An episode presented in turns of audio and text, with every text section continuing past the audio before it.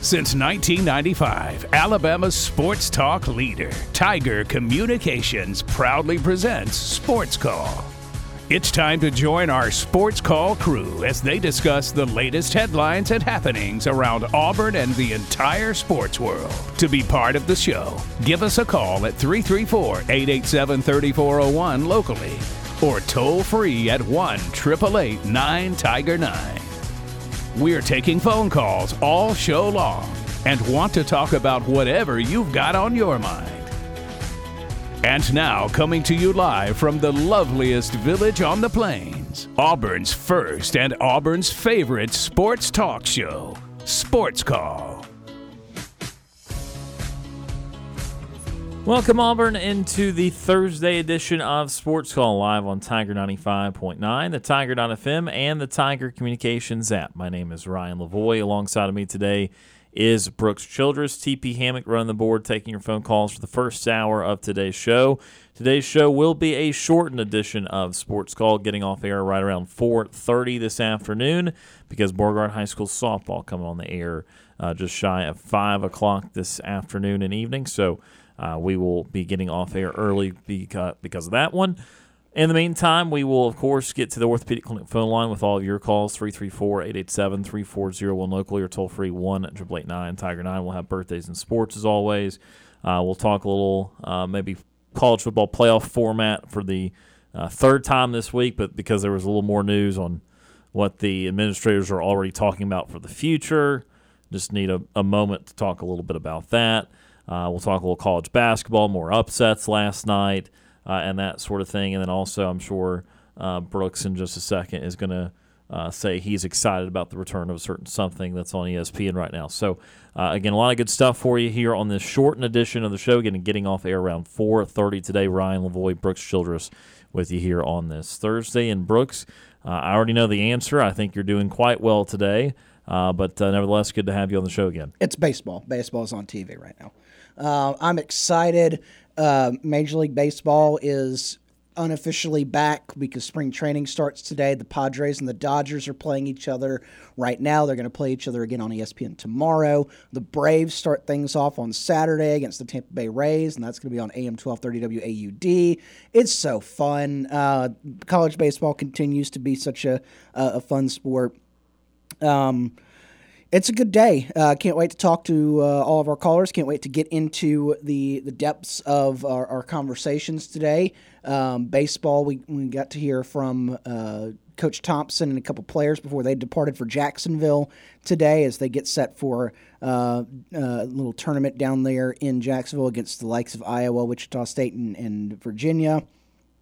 Um, uh, Bruce Pearl is, I believe, meeting with the media right now uh, ahead of the Georgia game uh, on Saturday, and so if, uh, we'll see if anything comes from uh, from those uh, those that media session about you know any updates on Jaylin Williams or what's to come against Georgia. But it's a great day.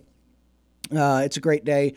Unfortunately, we get the shortened show, but it's going to be we're going to pack as much sports call into an hour and a half that we can. Uh, yeah, and uh, Bruce Pearl has already met with the media and uh, has already provided an update on Jaylin Williams, so we will get to that in just a little bit. Uh, but I just wanted to illustrate for everyone again how truly excited Brooks Childress is for baseball. I, I just want to paint this picture for you. There was a ball hit in the first inning that was down the left field line, and it was barely fair. My guy is like getting down in a crouch position to stare at the ball to see if it's fair or foul in a game that he really does not care one way or the other about either team. And yep. it's the first game of spring training in the entire league. And that's how closely he was following it. Joe so. Musgrove was pulled in the first inning with nobody out. That's how that's how meaningless this game is. so uh, it's safe to say you're very excited, and of course, that means with the return of baseball, we'll have Brave spring training coming up on our sister station, 1230 WAUD. We'll have the preview, of course, the entire MLB season, including the Braves season, in the coming days and weeks. So we are uh, looking forward to, to all that for sure. Uh, let's start today with a conversation we've been having a little bit over the last uh, couple of days, uh, but want to continue it a little bit more today because of more revelation. Uh, so it was just a couple days ago that the College Football Playoff Committee went ahead and finalized the new 12 team format. Uh, was going to be the six plus six with the six conference champions, highest ranked, and then six at large.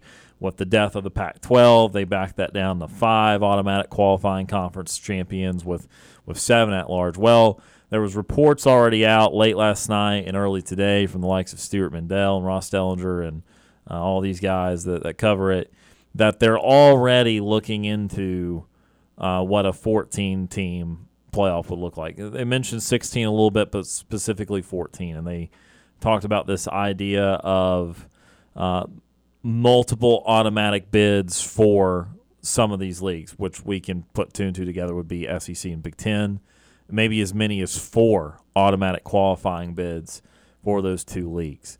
Um, Brooks, I, I think we're probably going to be on a similar page here, but I let me just go ahead and start by saying, uh, let's please, for the love, see this 12 team playoff one single year before we decide what we need to do with it and decide if any other changes need to be made. And if you read Stewart Mandel in the Athletic this morning, uh, he made some pretty compelling points for why 12 teams actually makes a lot of sense numerically and, and format wise and if you go up to 14, you know, that's the NFL model, but uh, then you're only talking about two buys and uh, it, it works there because you have two conferences and uh, and and just kind of the subtle differences in, in having a professional league with two distinct conferences versus having this large scope of college athletics, which is perceived to have two conferences above all the rest, but nevertheless still houses two other very relevant conferences and several others that from time to time have one or two relevant teams in the national picture. So, uh, clear differences in, in scope there. Uh, but, Brooks, I mean, your thoughts when you hear that you're already staring down the barrel of potentially uh, expanding this playoff before we even play the first 12 team rendition. Well, I mean, it's the same thing with the when we got the 14 playoff. Is everybody once we got the 14 playoff, everybody was excited, and then it's like, well, why can't we have more? Can't can't we get more? Um, and I I was in the that group. I think that uh, four was not a you know uh, when it gets down to it, four is uh, is it's given us some good good games and it's given us some good uh, good ends to seasons. But I, you know, there's always been that one, you know, the one conference champion or you know maybe a couple conference champions that have been left out uh, depending on the year, and so. Um, I'm, you know, I, I, I've said it before on this program. I'm for the 12 team playoff. Uh, and you know, it goes back to, and you know, if you get up to 14, like you said, it would be uh, getting to the current NFL model. But if you remember, the the old NFL model was just 12. It was you know you didn't have that extra wild card game, um, and so I I liked that NFL playoff too. That was that was a that was a fun time where you had two you know two teams get the get the bye from each conference in the in in the NFL. You know, it, it it's like you know it, it continues to be you know the the you opened it up and it you know you're like well let's you know instead of just a national championship game let's expand it. And it's just you know it feels like it's it's going to keep expanding um, for at least a little while while at least while the dollars are still rolling in. Uh, will it ever get to an FCS level? Probably not. That's you know that that is a lot of teams um, in the for for FBS uh, level of, of play. And the bowl games I think the the the the cultures um, w- more willingness to stick with bowl games uh, is is probably going to drive that where it does not get too out of hand. But I think that you are, you know, one, uh, people are already starting to the, the powers that be are already starting to see the the effects of a 12 team playoff dollar wise with some of these contracts and everything um, that they're like, well, why don't we add two more teams in there and get it up to 14 and see what that, you know, I think as long as the money is there, you know, there's going to be the the willingness to try to build it more and to expand it more. I think 12 is fine. Um, I would, I, you know, I would have liked uh, if they had said, "Hey, we're going from four to eight, I would have been like, okay, cool. Um, but you know, going straight from four to twelve, I'm fine. I, I think twelve is a is a nice size um, after you get out of the you know the the top you know twelve teams there, I, I think you know you, you look at it, the conference champions uh, ought to be in it, and then there's always a couple teams. Uh, two, three, four teams that are, you know, you say, hey, these are national championship worthy teams, but they didn't win their conference. Yeah, you know, the, the Georgia Bulldogs this past year, you they're a team that did not win the SEC, but you put them in a, an extended playoff, you're like, well, they've got a chance to win it all. They've got a chance to, to go out and win win win a uh, national championship. Um, I think that you know you, you look at the at years in the past. I think that uh, you know going on the Auburn side of things, uh, if Kerryon Johnson is healthy.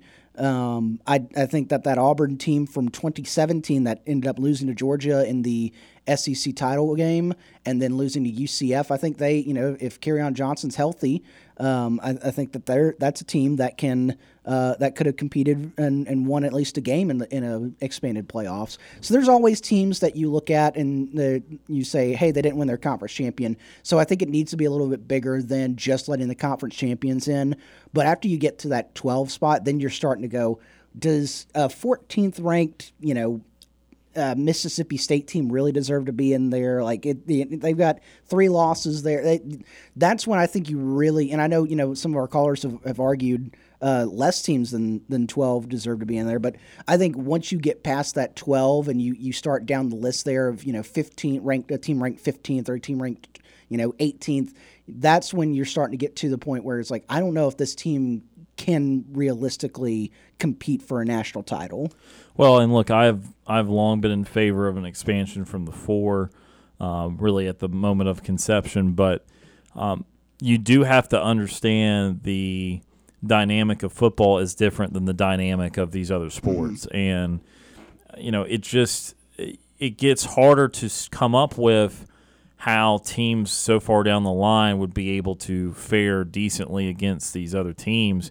A, from the standpoint of you feel pretty confident they're not as good, but then also B, with football being how it is, look, there are plenty of upsets. We know them well, and, and, then they happen. But uh, I think that if everyone follows football the way they do, or follows basketball and baseball the way they do football, I think everyone would admit and see how different the dynamics are where you have utter chaos in basketball right now. I mean, you, you go on the road as a top 25 team, and it's almost good luck. You, you're almost favored to lose to an unranked team at the, at the home. And that because that physicality, the teams are just more physically gifted, uh, better coached, and that sort of thing. There's not as many guarantees in the sport of basketball. There's not as many guarantees in the sport of baseball as there is in football, where if you're if you're stronger than the guy you're lining up across from, nine times out of ten, you're going to block him into Middle Earth. Like you're, or you're going to at least uh, have your correct assignment. You're going to do your job better than he will do his job. Uh, and same thing with speed and, and arm talent and, and these these physical measurables help you immensely more in the game of football than they do in basketball and baseball. Baseball, you can have a 280 pounder that hits less home runs than a 180 pounder because it's about uh, point of contact and hand eye coordination and all that good stuff, launch angle, blah, blah, blah. So, anyway, I sell that to say it's not as simple as just throwing 32 or 64 teams one day into it and saying have fun. You're going to have so many blowouts with the you, won't have these 116 seed stuff because if you, if you filled it out 64 teams, you're talking about the number 64 team in the country having to go on the road to the one seed. Like, I mean, good lord, what would be the point of that? I guess I would say the point of a bigger playoff is to kind of protect against any biases that don't need to be in place, giving us the opportunity to see the entire scope of the country and making sure that we have the best teams, making sure that, you know, there can be more than one team in one conference that's truly elite and truly a top three or four team, and making sure that, you know, a, the smaller conference team does have at least one opportunity to prove, hey, they would have been good against no matter who they played that year. Didn't matter what conference they would have been in. So you do have to allow for those possibilities. That's why we needed an expanded playoff. But to go at it to an even bigger scale without even seeing what a 12 team does, because look, what if there are a million blowouts? What if there are, you know, again, there, what if there is so few opportunity or so few instances where these other teams even make a game of it that you say, why would you add more to it?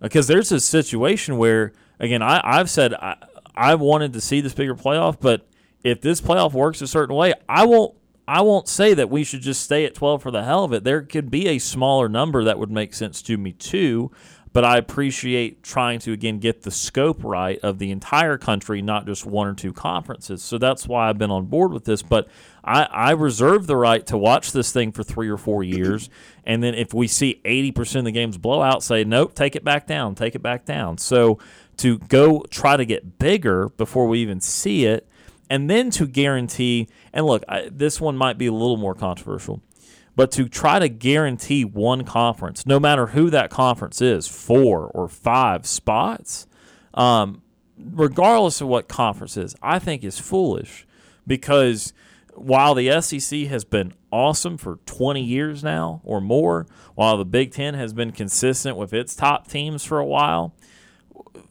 things do change over time.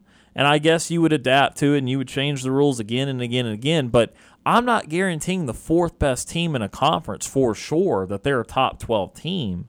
You know that that is that is getting to where that scope is unnecessary. If you you can play to a certain level, and it might be that four or five teams deserve it, and that will happen sometimes. There will be times where the SEC and Big Ten will get their four or five teams in, and if they deserve it, fine. But don't guarantee it to where if my fourth team is eight and four or nine and three, but they're they haven't beaten any top twenty five teams. Like that doesn't need to be a guarantee mm. at that point. So I don't like the guarantees going beyond the champion of a conference uh, because then it just rewards the again a bias. It rewards a perception coming into it that this conference clearly is so much better than these other conferences that there's no room for the fact that the fourth or fifth best team in this conference might actually not be better than the second or third best team in another conference. And then there's not room for everybody. So that's another part to it that I, I do not want any part of is having four teams, no matter what the league. I, SEC is going to be fine. Yeah. Like like I would tell these conference commissioners, they're going to be fine. They're trying to guarantee themselves more money by guaranteeing a certain amount of slots in the in the in the dance, but they're going to get it year in year out anyway as long as the teams and the programs continue the way they've been continuing for the last 20 years. So I, I, I don't see why you have to guarantee it and make it a matter of fact rather than saying, okay, we allow for the possibility that the conferences around us will also get better and that you have a reason to be competitive, all the conferences up and down the lineup. Yeah, it, it's so we're, we're going to a five plus seven. So the five highest ranked conference champions and then the seven at large. Seven at large. So this year, I'm you know I'm, I'm going to look at the final rankings of, of this uh, you wouldn't have had a group of five team in there because the five highest ranked conference champions were Michigan, Washington, Texas, Georgia, and Florida State. Right. So that would have been all Power Five in there. Obviously, we're taking out a Power Five conference next yeah. year with Pac 12. And so if you're, uh, you you take that out, let's say this isn't last year, SMU would have been the next one up. So SMU would have been there. SMU versus Alabama in that first round, would that have been a fun game to watch? No. The rest of the slate, though, would have had uh, you would have had Arizona uh, versus Florida State. You would have had Ohio State, Oregon, and you would have had Ole Miss, Missouri. Mm-hmm. Those are all fun games. Though you watch how yeah. those teams finished out. Missouri and Ole Miss. I would in, struggle to pick those games. When, yeah. when, just let's just look at that. The closest ranked matchup there would have been Missouri and Ole Miss ranked right next to each other at uh, eight and nine in the final AP poll. Missouri handled Ohio State. Ole Miss handled Penn State. That was a fun. Those two were fun teams at the end. They didn't have a lot of opt outs, and you know once you get into the playoffs, you hopefully you don't see a lot of opt outs anyway when these playoff teams.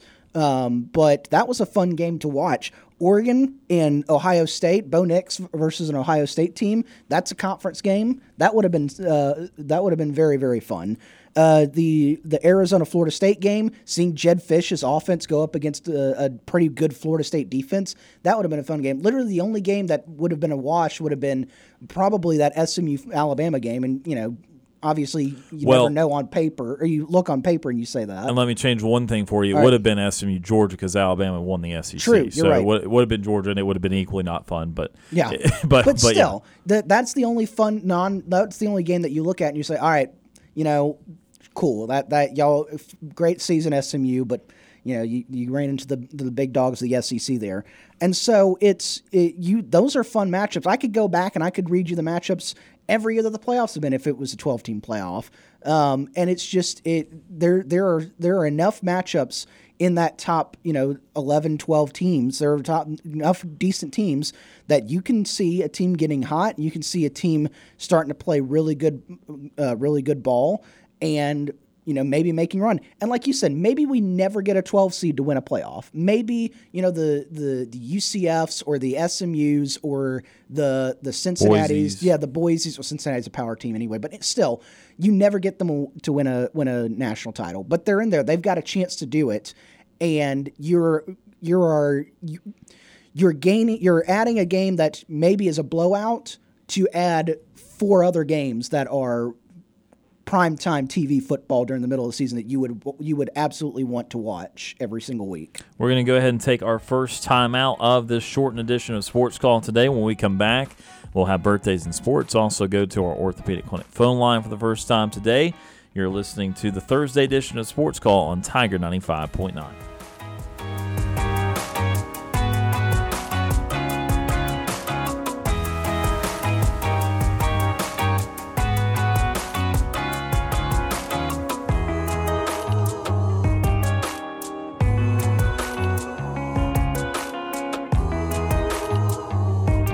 Sports Call has been on the air since 1995. This is former Auburn football player Danny Skutak, and you are listening to the Abby Award winning sports call Auburn.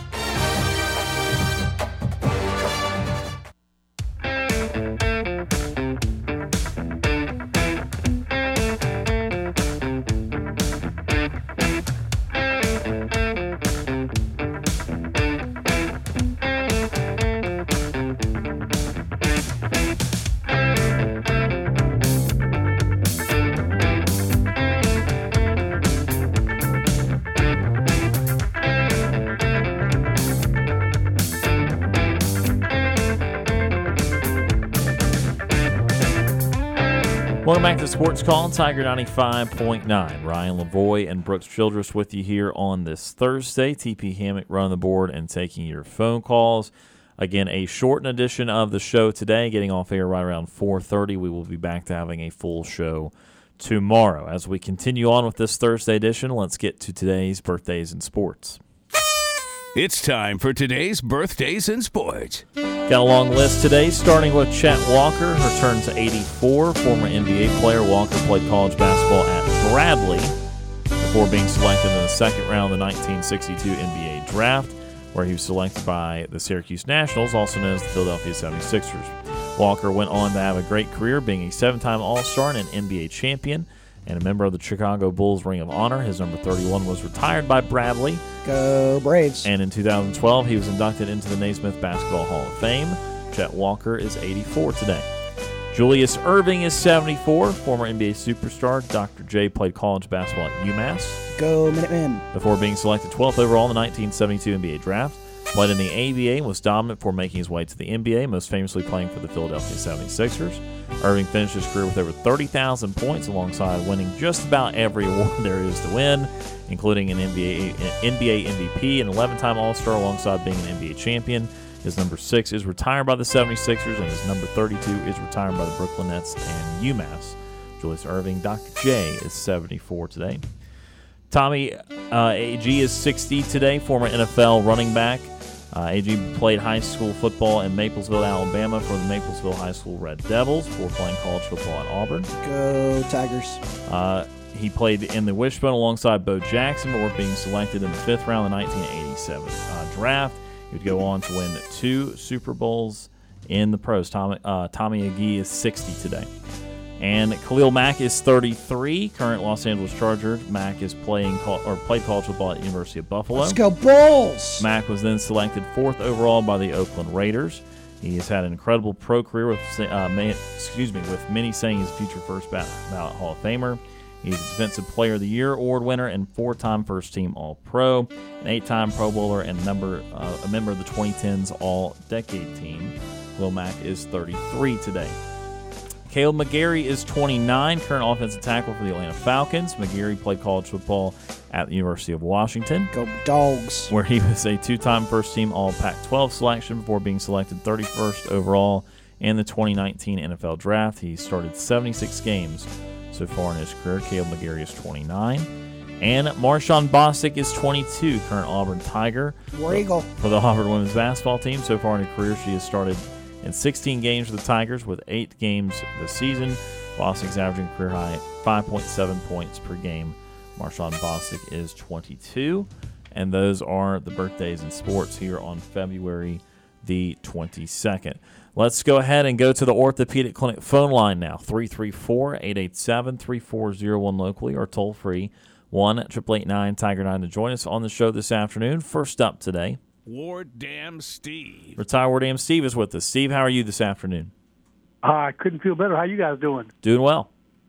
All right, good to hear. So uh, I enjoyed hearing those thoughtful comments uh, from you about the uh, playoff possibilities. And the one I read last night, uh, apparently the source came from Pete Thamel. So, oh, here we go. But apparently there's some credibility to the 14 team playoff. They said it wouldn't be implemented until maybe 2026. Uh, I agree with you, uh, Ryan and and Brooks too. Hey, let's see how the 12 team works out. You know, then we'll go to 14 maybe. Yeah, no, I mean uh, Pete Thamel. Uh, I mean, I, I, certainly trust his reporting. He's he's the top of the industry, but I, I think that uh, what he's saying there is again, it's not really um, his or any of the beat writers' opinion that I'm seeing that that are really in love with the idea, but more so this reporting that these presidents are trying to go ahead and and go forward, and, and the SEC and Big Ten in particular try to guarantee themselves more spots uh, in the playoff, which guarantees them a bigger share of the revenue. So again, it, it goes back to another money issue, and again, for the love, I would just like to see it play out a single time the way it was intended to. Yeah. So apparently. Uh, you know, I come from a scientific background, from majoring in uh, biology, and I always, you know, I was always taught, you know, well, let's try this approach first and see what it reveals. It's a bad outcome, then we'll go to a different place. So why couldn't they just? I mean, is it just money and greed, guys? They yes. just couldn't say, hey, let's see if this works out first and, and go from there? Yes. The short answer is yes. The long answer is very much so yes. Um, I mean, it just, I, again, it uh, it's frustrating. I, I know the college landscape has has changed in an accelerated rate in the last few years, and uh, accelerated change makes things more uncomfortable for all. And I think that that uh, lack of comfortability has uh, really made these college presidents and these universities more uh, anxious about the future. It's made them try to work quicker on issues.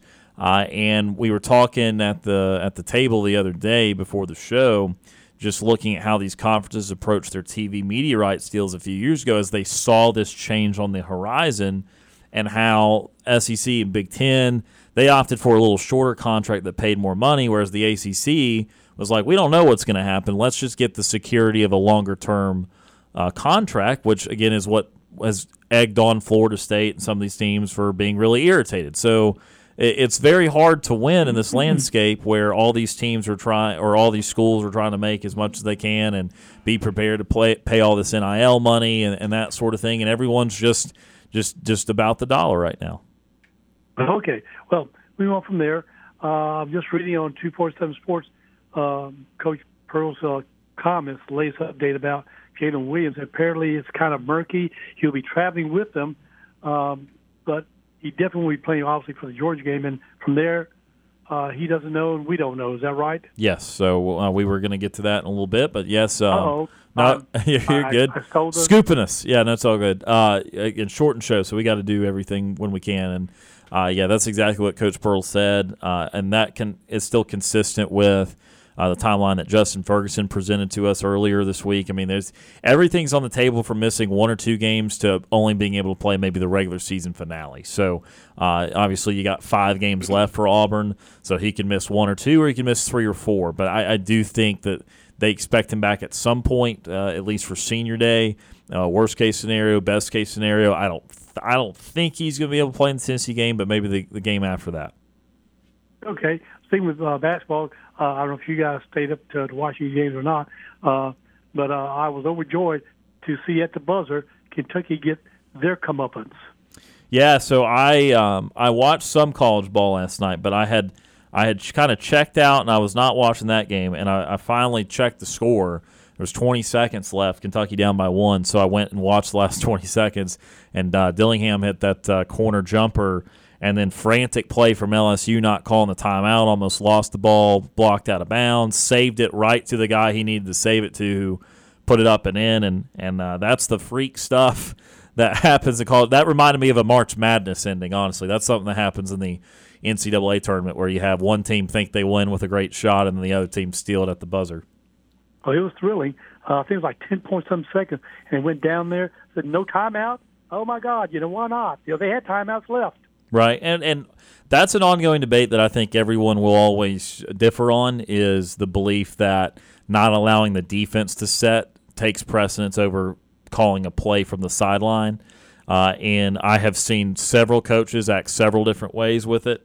Uh, I know that Bruce Pearl in the past has let him play. Bruce Pearl's called timeout before. I mean, coaches even themselves go go one way or the other depending on the exact situation. And then they tore my heart out again. I was I, I knew I should have watched the damn game. I was watching Florida lead mostly the entire damn game, and I'm watching it with a maybe three or four minutes ahead, like a nine point lead. I said, "Come on, Florida, you can do this." And no, they just couldn't stop Sears and Nelson. They choked again at the end, right, guys? Yeah, I mean, I I, I did see it. I, I that game I did watch most of. Um, went I, overtime. Uh, yeah, it went to overtime. I would say that Florida did not make a bunch of disastrous plays that le- makes me think they blew it. Alabama, I think, went at 1.5 of 6 from 3 in the second half. Well, Ron, yeah, excuse me, that's what amazed me. When I turned it in, the announcer said that before the the the, the onslaught at the end there, uh, Alabama had made no three point shots. Right, and and so yeah, yeah, they they took and missed a lot of them in the first half. Uh, they only hit one or two in the first half. Uh, and so they really were hesitant to shoot him, which is one of the very rare times I've ever seen Alabama under Nate Oats not take a bunch of threes. But they waited about eight or nine minutes uh, into the second half to take their first three point attempt. And then once they did, they found really good looks and, and they made most of them. So for that, I think that uh, that's just more uh, of Alabama finally making some shots when they had to in that game. Um, but uh, yeah, definitely frustrating because it's not about Alabama needing to lose once; they need to lose twice. So um, they, they're at Kentucky this weekend, and they got Tennessee. Then they got Florida on the road. They're gonna have to they're gonna have to lose two of those three because I don't think they're gonna lose at Ole Miss, and I certainly don't think they're gonna lose on their home floor against Arkansas. So there's really only three losable games for them, and it starts this weekend at Rupp. Well, I'm hoping in what Tom is so keen to say that it happens, and I'm hoping it'll happen more than once to Alabama. It's got to happen because it happened. It really hasn't happened to them, has it, guys? Yeah, not in a long time. I mean, a, I mean they have played just genuinely good basketball, but b, um, I mean their last couple of games that I remember them getting scared in. I, obviously, uh, Auburn did go and beat them, but. Uh, the, the, Florida game, they did recover well. I remember they were down at the half pretty significantly to Georgia on the road. Vanderbilt gave a scare. Um, yeah, uh, Vanderbilt Vanderbilt hung around. I don't know if they I don't remember them leading too late in that game. I could be wrong. That was at the beginning conference so play. I think by five points. Yeah, it was a close game. So I, I guess yeah, that was a scare. But just in terms of uh, being being down late, uh, again, the Georgia game was was a was a big scare for them at half. Um, so yeah, they they've survived all these uh, again with just two conference losses, the Tennessee and Auburn on the road. Uh, so uh, again, that's why I'm saying they have been uh, that that style and the way they have played, they have survived all those those close calls with lesser teams. So it's going to have to be truly good teams like Tennessee and Florida to be able to beat them. So I'm going to say, you and Brooks, consensus or not, who is likely to be the teams that do it to Alabama? Well, I mean, I just, I just said that. Uh, so they're they've got their five remaining games. They they go to Kentucky, then they go to Ole Miss, uh, then so they Kentucky, Florida. Uh, then yeah, then they host uh, Tennessee then they go to Florida, and then they host Arkansas. So at Kentucky this weekend, hosting Tennessee, and at Florida are the three losable games. They will not lose to Arkansas. Ole Miss is going to be desperate to get a win. I just don't think Ole Miss is that good. They're one of the teams that got pumped up by a weak non-conference, and their record's pretty good, but they just not beaten anyone of consequence. So I'd be surprised if it was Ole Miss, even though it is in Oxford. So yeah, again, I think you've got the three-game window of at Kentucky, host Tennessee, and at Florida. So two of those are road games. You'd probably be, be banking on the two road games, but also Tennessee is a team that uh, one of the two teams that's beaten Alabama in conference play. All right, you know, real quickly, every game from here on out for us matters. Obviously, yes. uh, not maybe to me, not so much about the SEC, uh, you know, championship, but more about seeding. So, what is the likelihood, guys, that we lose no more than one game? More than one game, I think it hinges on the Georgia game. I, I, I do not see Auburn losing uh, in March here in the regular season. Again, those three games for Auburn. It's a it's host Mississippi State. Okay, that's a decent program, but it is in Neville Arena. Uh, then they go to Missouri. It's a road game. Yes, Missouri is the worst team in the SEC. Um, and then they host Georgia. So I, I, like the two home games, and then I like Auburn to be able. It might be uncomfortable. I can't promise you they'll whip Missouri, but I, I like Auburn to figure out how to beat the worst team in the SEC. So I like them going three and zero oh in March. So really, it just hinges on this Georgia game because I do think Auburn will lose at Tennessee. So uh, it, it depends on this Georgia game. And if they can get through not having Jaylin Williams, they can get through a, a Georgia team that's still kind of hovering. They're not in the tournament, but if they got hot, maybe they could work their way back on the bubble. Uh, you know, they got this is going to be a, a, tricky one because Auburn is better than Georgia, but you're without Jaylin Williams and you're on the road, and, and Georgia does not just lay down for Auburn at home. So uh, it really hinges on this game this weekend. And seeing that really real quickly, guys, you know, explain to me again how does a team who doesn't, I, am pretty sure, confident saying that they don't have the talent uh, players that Auburn has, and yet they managed to beat Kentucky, and we couldn't do it. Uh, talking about Georgia beating Kentucky. I mean, again, because no, no, I mean LSU winning last night oh. and beating Kentucky. Uh, they don't have the talent of players that we do, and, and we couldn't do it, and they did it. Because Steve, can, this is basketball. It's not solely about talent every single night. If you play it out over a period of time, it would be. You played it out over seven, eight, nine, ten games, whatever. That's why they do it. That's how they do it in the professional ranks. But that again, this is why upsets happen because ultimately, no matter how fast you are, no matter how high you jump, that ball has to go through the basket. And Auburn shot as bad as they could have against Kentucky. They made absolutely nothing. It was a complete counter opposite to what they did against South Carolina, where they could not miss anything. And sometimes in the sport of basketball, it happens. And it doesn't matter how talented you are. It doesn't matter how consistent you are. Steph Curry is the greatest three point shooter of all time. He goes one of 10 from time to time. Like, it, it is unfortunately, it is what happens in this game. It, there are far more variables to basketball and to baseball than there are to football. So, uh, yes, Auburn's better than LSU. And Auburn would beat LSU plenty of times out of 10. Um, but, and, and Kentucky's better than LSU. But on that night, LSU, unlike Auburn, LSU did not put up a new home of bricks, and they were able to make enough shots, make a play late there that they needed to make, and um, and it worked out for them. But but again, Auburn, we we all saw it. Auburn generated some healthy looks from three. Uh, they generated some of some good offense after a little bit later in the clock, after some initial good Kentucky defense, and they made nothing. And they they turned the ball over in transition a few times, and, again, we, that's well documented. So. Uh, again, that's the that's the one single outcomes that can happen in sport of basketball. Okay, and finally, guys, I'll leave you with this.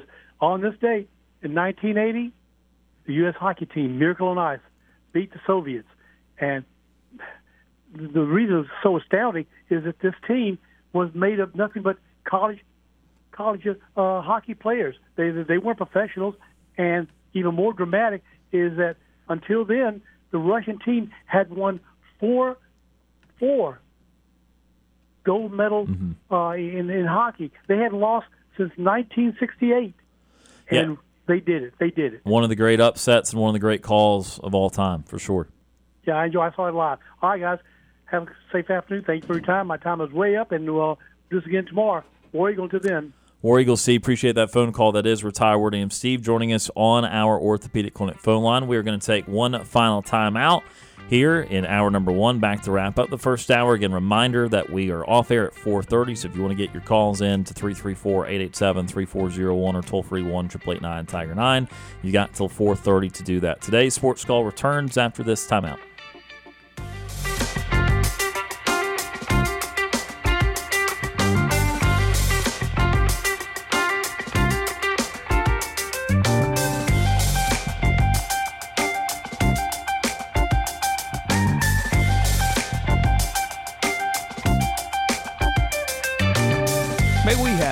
Attention, please? Ladies and gentlemen, can I please have your attention? We're Auburn's first and Auburn's favorite sports talk show. Hi, my name is. What? My name is. My name is. Sports Call on Tiger 95.9. This is Phillip Lolley, former Auburn Tigers football assistant coach for the 2010 National Championship team, and you are listening to Sports Call.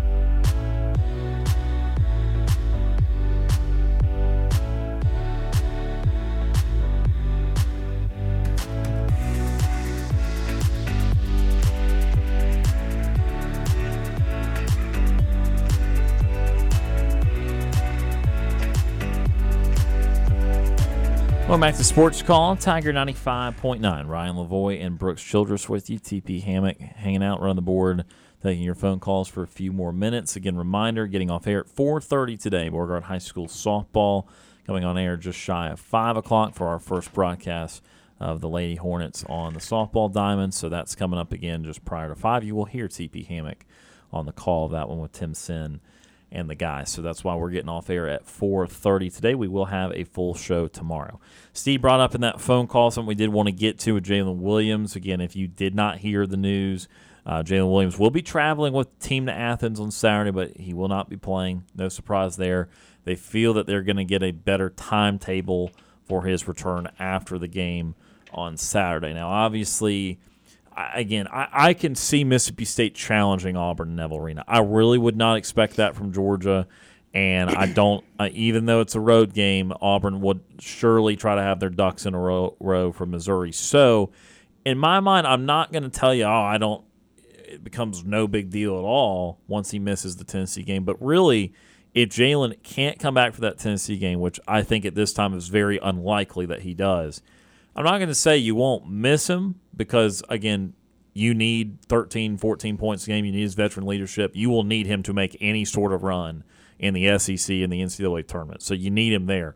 But in terms of the wins and losses in the regular season in March, I don't think it'll be a big impact. Where I think that uh, will become more relevant is getting him a game in the regular season so that he is not so rusty when it comes to the SEC tournament the NCAA tournament. Because if you miss three weeks of basketball, I guess almost four by the time you play the SEC tournament, and then you are one and done, and then you have to hop right into the NCAA tournament. Okay, that's not a lot of basketball for him, and and you do need the good version of Jaylin Williams to make this run, as we've talked about he's not had like people get hung up on consistency. I get it. Some people or most players do not have the consistency you want them to have, and and Jaylin's had five, six, seven games this year where he's not played well, and those have typically been their losses.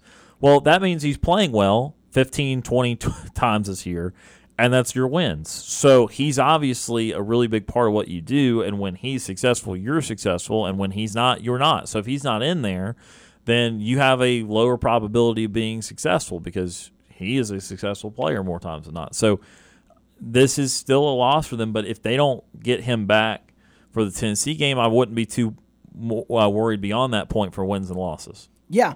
Um, and you know that was that brings up what I was uh, I had a thought uh, is even if he's healthy, you may want to hold him out so he's a little more rested. I do think you to get him a game before the, the SEC tournament though. So if you know if, if you were you know if, if, he doesn't go through the Tennessee game again, I, am in the same boat. I don't think the the Mississippi State game, the the Missouri game, or the second Georgia game are too much of a worry. Obviously, you know we've we've talked to Steve all, all the time. We talk to callers all the time about anything can happen in the sport of basketball. Uh, Kentucky went down and lost a road game to an LSU team that they probably didn't have any business losing to last night. Uh, and so th- stuff like that can happen, especially on the road. But this Auburn basketball team should be able to win a Mississippi State of Missouri and a second Georgia game without Jaylin Williams. I think though, if he if he's healthy, I think maybe you consider and you know having him on the bench. Maybe if you you know if, if, you get him into if you get into a situation gets a Mississippi State or Missouri and you're like we need him, throw him out there and get him get him out there during in the middle of the game. But I, I would be more I would be apt to maybe hold him out and let him come back and that in that Georgia game for senior day and to have a tune up one tune up game before you hit that SEC tournament the next week because it's and it wouldn't be and it, again it's not about that I think he needs to be there to beat Georgia I think it like what you said you just you want to get him into a get him back playing a, at least one live basketball game against somebody that's not your scout team before you get to SEC tournament play Well, and, and also for the kid too. I mean, he is a senior. That would be his senior day, and uh, it's always very meaningful to play that game. So I think the moral of the story is if he can play the Tennessee game, you absolutely would love and need to have him out there. But if it's where oh he might be able to rush back for the Mississippi State game or the Missouri game, at that point, okay, you don't need to rush. It's it's hundred percent or or or come back. Uh, or, or wait till you come back to 100% there. So uh, I think that uh, I think that part of it for him is once that Tennessee game is is beyond us, you're just trying to make sure he's ready to go for the SEC tournament. And I still think the best way of doing that, as you also said, uh, is to make sure you get in at least one regular season game and preferably that senior day game against Georgia. We are out of time for the first hour of the show. Again, coming up in hour number two.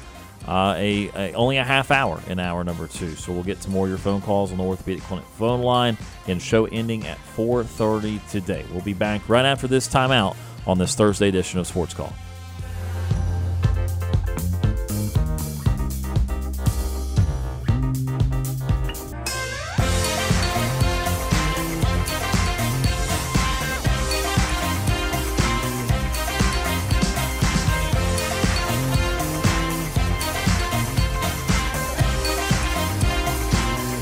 One hour of our show is in the books. We've got more to come. Stay tuned for another hour of Sports Call right after the break. Since 1995, Alabama's sports talk leader, Tiger Communications, proudly presents Sports Call. It's time to join our Sports Call crew as they discuss the latest headlines and happenings around Auburn and the entire sports world. To be part of the show, give us a call at 334 887 3401 locally or toll free at 1 888 9 Tiger 9. We're taking phone calls all show long and want to talk about whatever you've got on your mind. And now, coming to you live from the loveliest village on the plains, Auburn's first and Auburn's favorite sports talk show, Sports Call.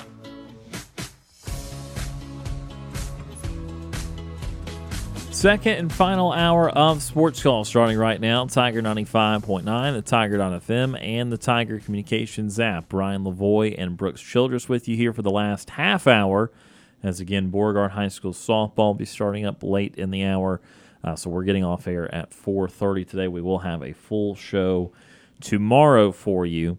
Uh, and on tomorrow's show, we will definitely be uh, getting more into the Auburn basketball preview of Georgia. Also, look ahead to Auburn baseball coming up over the weekend, uh, which we can do a little bit of that right now, too. Um, we, we had a great interview with Lindsey Crosby yesterday. If you missed that, go check it out. The Sports Call podcast presented by Coca Cola, available wherever you may get your podcast. A great breakdown of the weekend ahead. Again, two ranked teams for Auburn baseball coming up, including the Iowa game, which is going to be tomorrow right around 5 o'clock. Brooks, I know that uh, Auburn is going to start the same three arms they did this past weekend. An interesting opportunity. I mean, uh, Joseph Gonzalez, the, maybe the most established of the three, will have the, the weakest opponent in theory with Wichita State. Uh, and we're going to see what uh, what these guys have to offer when they have their first two ranked opponents of the year. The four teams down there have a combined record of 10 and 2 over the first part of the season. That means only two games have been lost among everybody. Wichita State's lost one of them. Iowa's lost one of them. Uh, Virginia's coming in 4 0. Auburn's coming in 4 0 to this tournament it is a it's it's a it's a very unique opportunity. Um, we I, I mentioned uh, that we got to hear from Butch Thompson and several players earlier before they uh, started their travels down to Jacksonville today. Um, it is uh, and talked about how this is a, the type of um, the the type of uh, environment that one gets you ready for SEC play uh, because when, when you look at teams like Iowa and Virginia, these are the best competition that you're going to see outside of SEC play this year. Um, Iowa's got a pitcher that is going to go throw tomorrow, Brody Brecht. Uh, I hope that's what I'm, I'm that's his name uh, correctly, but he's from Iowa, so I don't know if he's listening to Sports Call this afternoon to get to to uh, see if I got it right or not. Uh, but he is uh, the big preseason Big Ten pitcher of the year. Has a cur- or not curveball. That would be impressive if he had a hundred mile per hour curveball. Um, I hope not. Yeah. it is a hundred mile per hour fastball is what he can hit, uh, and it's uh, it's going to be a, a very tough test uh, for for this Auburn team to go out next uh, tomorrow night. Um, Wichita State sitting Tommy Lapour out. He's got one start of the year, or he's he's had one appearance on the year. He's nine uh, nine ERA, so that again, in theory, should be your easiest uh, uh, game of the weekend. And then Virginia has not yet announced a starter for Sunday. Auburn, of course, starting Carson Myers, who had a, a stellar outing um, on Sunday in his Auburn debut. Uh, so we'll see what the what a top ten Virginia team throws out there. But if it's a top ten Virginia team, you can pretty much bet that their Sunday starter is going to be a, a is still going to be a, a pretty good pitcher. Um, it's it's a chance, and and uh, both Coach Thompson and uh, and the players uh, both said today that this is what they kind of look for. You know, we, we in the past years we've seen uh, Auburn go out to Round Rock for a tournament. We've seen them go to Arlington for a little tournament, and this is this is the type of play that has helped them to achieve those uh, those two back to back host uh, uh, hosting for regionals. Um, the the Tigers uh, and and the players specifically t- spoke about this last year. They had a road trip planned, if, if folks remember, to USC. Uh, that game that series got moved to Auburn because of weather out there in Southern California. And then, and they said that's one of the big reasons that you know you went on the road that first week of SEC play, your first road test, your first true road test, um, outside of you know the, some of those the the game in Montgomery and the game in Huntsville that you went on the road to Arkansas and you kind of got your, you know, you got it handed to you out there. And, and so they said, you know, they were like, we're not, we weren't ready to, uh, for road ball. We weren't ready to, really ready to play, you know, in, in, you know, getting the hotel situation, be away from, from our home, home ballpark for an extended amount of time. And they talked about how the, you know, those trips to Arlington in the last few years, uh, they were uh, really, really helpful in doing that because you're there for the whole weekend. It's a, it's a different environment. And so I think that's what you're really looking for this weekend. You know, it's whether, you know, and Butch Thompson said it, you could come out of this 3 and 0 and not have a season you want. You could come out of this uh, weekend 0 and 3. You could lose all three games and have a, you know, have end up, you know, in another host position uh, at the end of the year. It's this weekend is not going to define the the rest of the year, uh, and I think most people know that. But it is a chance to test yourself early against some of the top competition that you're probably going to end up seeing the likes of when it comes to uh, an NCAA tournament later on in the season. Here's my unknown amount of times per week update on uh, who all was surprising that they lost in college baseball last night. Uh, no ranked teams, so that was good. However, SEC, Ole Miss lost at home to Arkansas State four to two, and uh, something's really wrong with Mississippi State already. They lost to Austin Peay again, thirteen to ten, so they lost back to back games to Austin Peay. That was a, a much shorter list than the day before, but uh, just to remind you of the sport of baseball, because at some point Auburn and everyone will lose a game that they're not expecting to. And again, I think that was perfectly encapsulated with Wake Forest losing to UNC Greensboro the other day as the number one team in the country. So uh, that sort of thing will happen. But I am excited to see this Auburn team in action this weekend, and we'll talk a little bit more about them uh, tomorrow as they get set for ranked opponents against Iowa on Friday, Virginia on Sunday. Uh, Want to ask you, Brooks, while you're here, you will not be on the show tomorrow. Uh, Want to, in, in the event we talk a little Braves tomorrow, maybe for the first time, uh, give you the opportunity to again express your excitement that uh, Braves baseball is coming back this weekend, and uh, anything of note for you as uh, spring training starts in terms of anything that you're keeping a particular eye on with the Braves, or anything you're curious to see, uh, any of these stars how they play in the spring, or any roster decisions the Braves got to make, just anything that you're keeping an eye on with Braves spring training.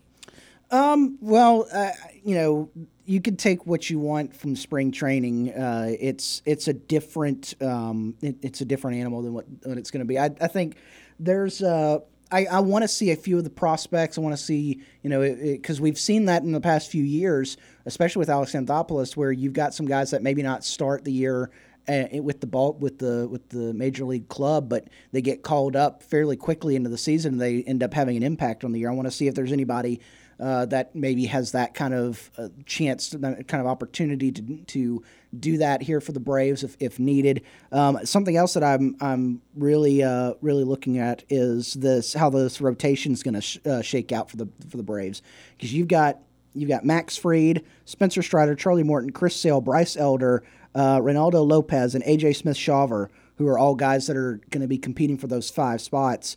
Um, and you know, I, think that with you know, with you're you're obviously going to put Max Fried in there. I think you're obviously going to put Strider, Morton, and Sale. It's going to be that third position. Does do they go back to Bryce Elder? Do they have AJ Smith Shawver? It's it's going to be a very very interesting, uh, uh, very very interesting uh, work around this spring to see who gets that number five spot in the in the uh, in the rotation.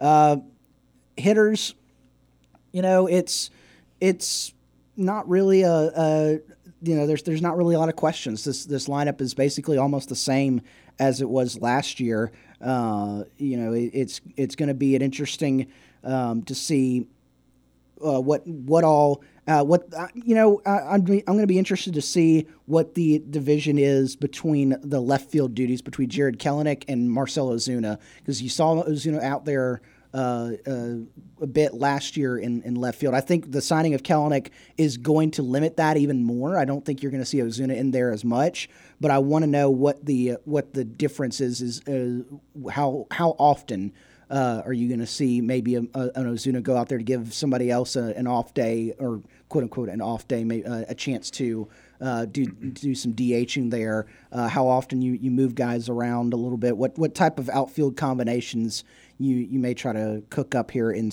in the spring? So it's you know the the Braves they're you know bringing back a lot. Um, obviously, the pitching is going to be a, a huge question after you know getting uh, you know a, a disappointing into last year um, for for the Braves, and so if if they can come out and at the start of the year, you know, after spring training's done, and and get to a good start because you look at that schedule to start things off. You're playing the National League champions and the American League and the American League slash World Series champions in the first two weekends of the year, three weekends of the year, somewhere around there. Um, that's not a that's not a, a, very easy schedule to go in there when you're you're facing the D backs and the and the Rangers really right off the bat. And so where if the Braves can pick up pick up uh, where they left off the regular season, uh, because this is one of the best lineups uh, in baseball outside of maybe the Dodgers.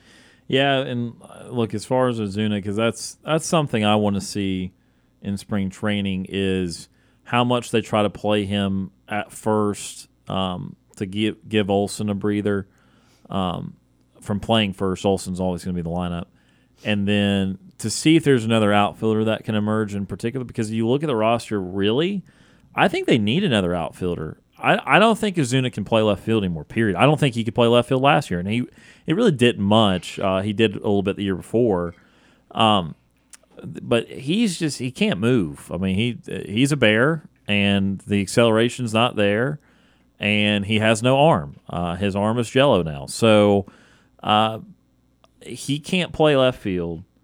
And if you look at their roster, they've got Acuna, Harris, and Kelenic are going to be the main three guys.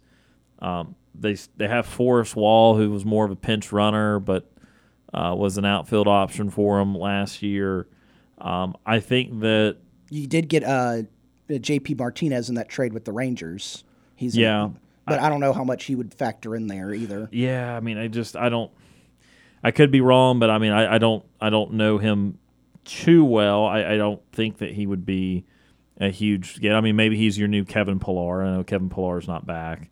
Um, but I, I, I really think that they could have used another outfielder. And even still, I'll tell you that JP Martinez is left handed. Um, and I think with him, I mean, again, he's only got, uh, I'm double checking to make sure. Yeah, he's only got 40 career MLB at bats. We really don't have any idea what he will be as a hitter. Um, he's left handed too.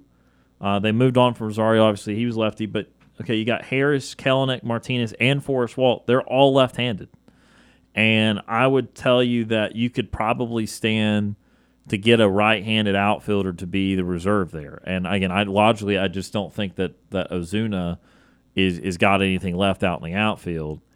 And so I'll tell you again. I said this name a few weeks ago. We brought up some of the names that were not yet free agents. I'll, I'll say it again. Adam Duvall needs to be a Brave again. That, that's that's that is the signing that the Braves need to make. Uh, they need to sign Adam Duvall, someone that is very familiar with that clubhouse and that dynamic.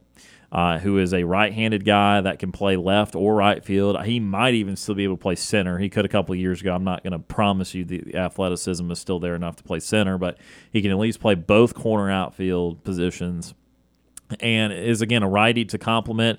If Kelenic is just hitting like 150 against lefties and he's just not doing a, a darn thing, it would be nice to have a right-handed bat to put in there. That's why Kevin Pillar was the right move for uh, for a reserve outfielder last year. So I think that's what they lack.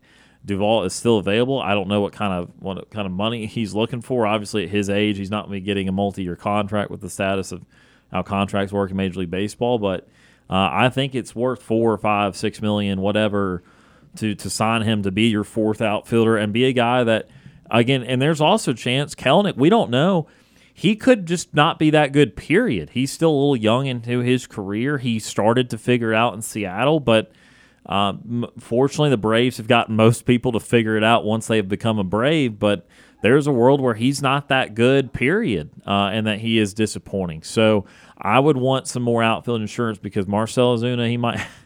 He might have a gold glove in his past, but it ain't in his future and um, he cannot play the outfield uh, well anymore. And, and, look, you want him in the lineup for the DHing? Absolutely, he was awesome last year as a hitter, but uh, after looking like he was going to be over with, but um, I, I, think they need another outfield depth. So I'm going to be interested to see because this is just on their 40 man. We don't know all the guys that will actually go to camp, but I was going to say I've, I've, got four four outfielders on their non roster. Okay, right go ahead, now. give them to me. Yeah. Uh, so one lefty is Luis Liber, uh, Liberato. Okay. Uh, with with the Padres. Yeah. yeah. Uh-huh. Uh, a switch guy, a switch hitter bat, right thrower, Leury Garcia from the the White okay. Sox. Yeah, he has been on. Yeah, he was on the White Sox. Okay. Uh, a righty righty, uh, brave uh, Eli White and then a righty righty. He's been in their organization. Uh, former twin Jordan Luplow. Okay, he is right hand. Okay, I thought he was lefty for a second. Yeah. Okay, so those are their options, I guess, and so they are going to uh, decide on those guys. I still, I will tell you, without even needing to think twice, Adam Duvall is better than those guys. Um, I don't know if again if what if Duvall's wanting a, a bigger role. I again I don't know at this stage in the game though if it's this late. I don't know if Beggar's can be choosers. um, I know Tim Anderson signed today with Miami, and he was a guy three years ago anyone in the league would have loved to have, and now he might be broken. I don't know. Uh, but for one year, five million worth a shot for if you're Miami. But I, I think that the Braves could use a right-handed outfield replacement. So yeah, those guys, okay, those guys will be vying for it, but um, we'll, we'll we'll see how they do in the spring, and that's probably what I'm looking forward to. I was about to say, I, I was looking at some of these. Uh, current, I went to MLB.com and looking at the free agents by position. There's some familiar names that the that are out there for at least for the Braves that uh, would be uh, that are unsigned right now. Uh, Eddie Rosario is still out there. Robbie Grossman is still out there. Um, Adam Duvall, as you mentioned, still there. Billy Hamilton is uh, is not under contract right now. Uh, Some of those guys lefties though. Again, I really would like a righty. Um, Tommy Pham is still available. Okay. Michael Brent. Well, Michael Brantley retired. Uh, Corey Dickerson is still out there. AJ Pollock, Austin Meadows, uh, Cody Bellinger. Is he? Did he sign? No, in he's Cody still, Bellinger still yeah, out there. He. That, that's one of the weirder ones because I there was linkage to him in the Braves, but then the Braves made the Kelenic trade, and and that's why Soler and and all those bigger guys didn't make any any more sense. Because I mean, they the Braves brought Kelenic in to start in left field mm. and to be the guy more days than not. So you're really looking for someone to complement that. And I just thought that Duvall's uh, elder age, he would be more likely to do that. Bellinger is going to get a starting role somewhere, and I and he just had a great year. So is he a, is is Scott Boras his agent? I, I am not going to be surprised if it is because Boras probably told him he can get like some absurd six for 150 or something after the year he had last year. It's like, yeah, maybe it should be more like three for 30 or, or something like that. Uh, the agents is the Boras Corporation. Yeah, yeah, it is. Uh, I bet you the biggest names on there are all Scott Boras clients. Um, and there's been some pieces out in recent days about uh, is he ruining free agency in, in baseball and, and that sort of thing. So uh, as, as intimate as you are with the name Jimmy Sexton in the college coaching world, uh, if you are a, a, Major League Baseball guy, you are aware of Scott Boras uh, and and uh, all the players he represents in Major League Baseball. So we'll get more into Braves and spring training and previews of the season in the coming days and weeks. But uh, just wanted to go ahead as spring training is literally starting today, and for the Braves it starts I believe Saturday. Uh, once it started to get into that just a little bit right there. We're going to take one final timeout here in this Thursday edition of the show. Again, a shortened show that will wrap up right after this timeout.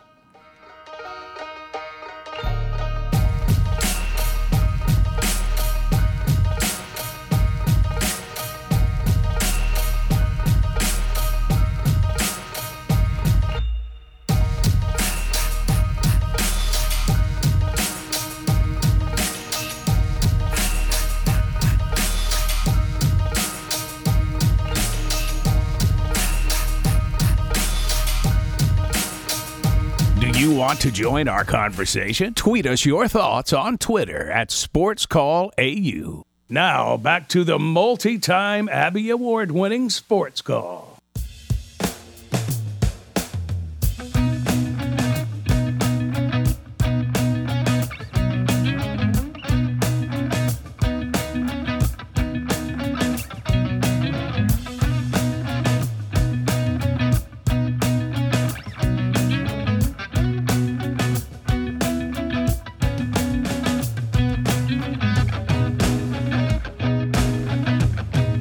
Welcome back to Sports Call Tiger 95.9. Ryan Lavoie and Brooks Childress with you here. Final couple minutes already of the show today. Again, Beauregard High School softball coming up in just a few minutes. Glad that it's a. I'm glad that high school is usually early or four or five o'clock, or else could be some rain getting in the area late tonight. So glad they're going to get that one in. Um, but uh, that's coming up here in just a few minutes. So we're getting off air here in a couple of minutes. Uh, we'll have a full show tomorrow, full show Monday. I think our next short show will be Tuesday, one to two times each and every week from here till the end of high school sports season. Uh, we will likely have a shortened show. We'll always try to keep you up to date on that. Again, final couple minutes of the show this afternoon, so time for Nightly TV Guide. Our show is about to end, but we've got you covered on entertainment for the evening. Here's Sports Call's Nightly TV Guide. The Nightly TV Guide is always presented by White Claw Hard Seltzer. Brooks, what do we have? Unfortunately, we don't have any baseball on TV tonight, uh, unless you go into the weeds and you find some streaming stuff online. Uh, no movie picks for you either this evening. There's a lot of sports, a lot of basketball. You did that yesterday. tonight. I did. Uh, we're, we're getting into a. There's a lot of the more important basketball going on this time of year, so more of that college basketball action for you tonight. We'll start things off six o'clock on ESPN uh, two. You've got SMU taking on Florida Atlantic. Also six o'clock FS1 Rutgers visiting number three Purdue. Six o'clock ESPNU Radford visits Gardner Webb. And then late night college basketball tonight in the men's on 8 o'clock E ESPN2 Washington, Arizona State. 8 o'clock FS1 Michigan visits Northwestern. And at 8 o'clock ESPNU Troy visits Arkansas State.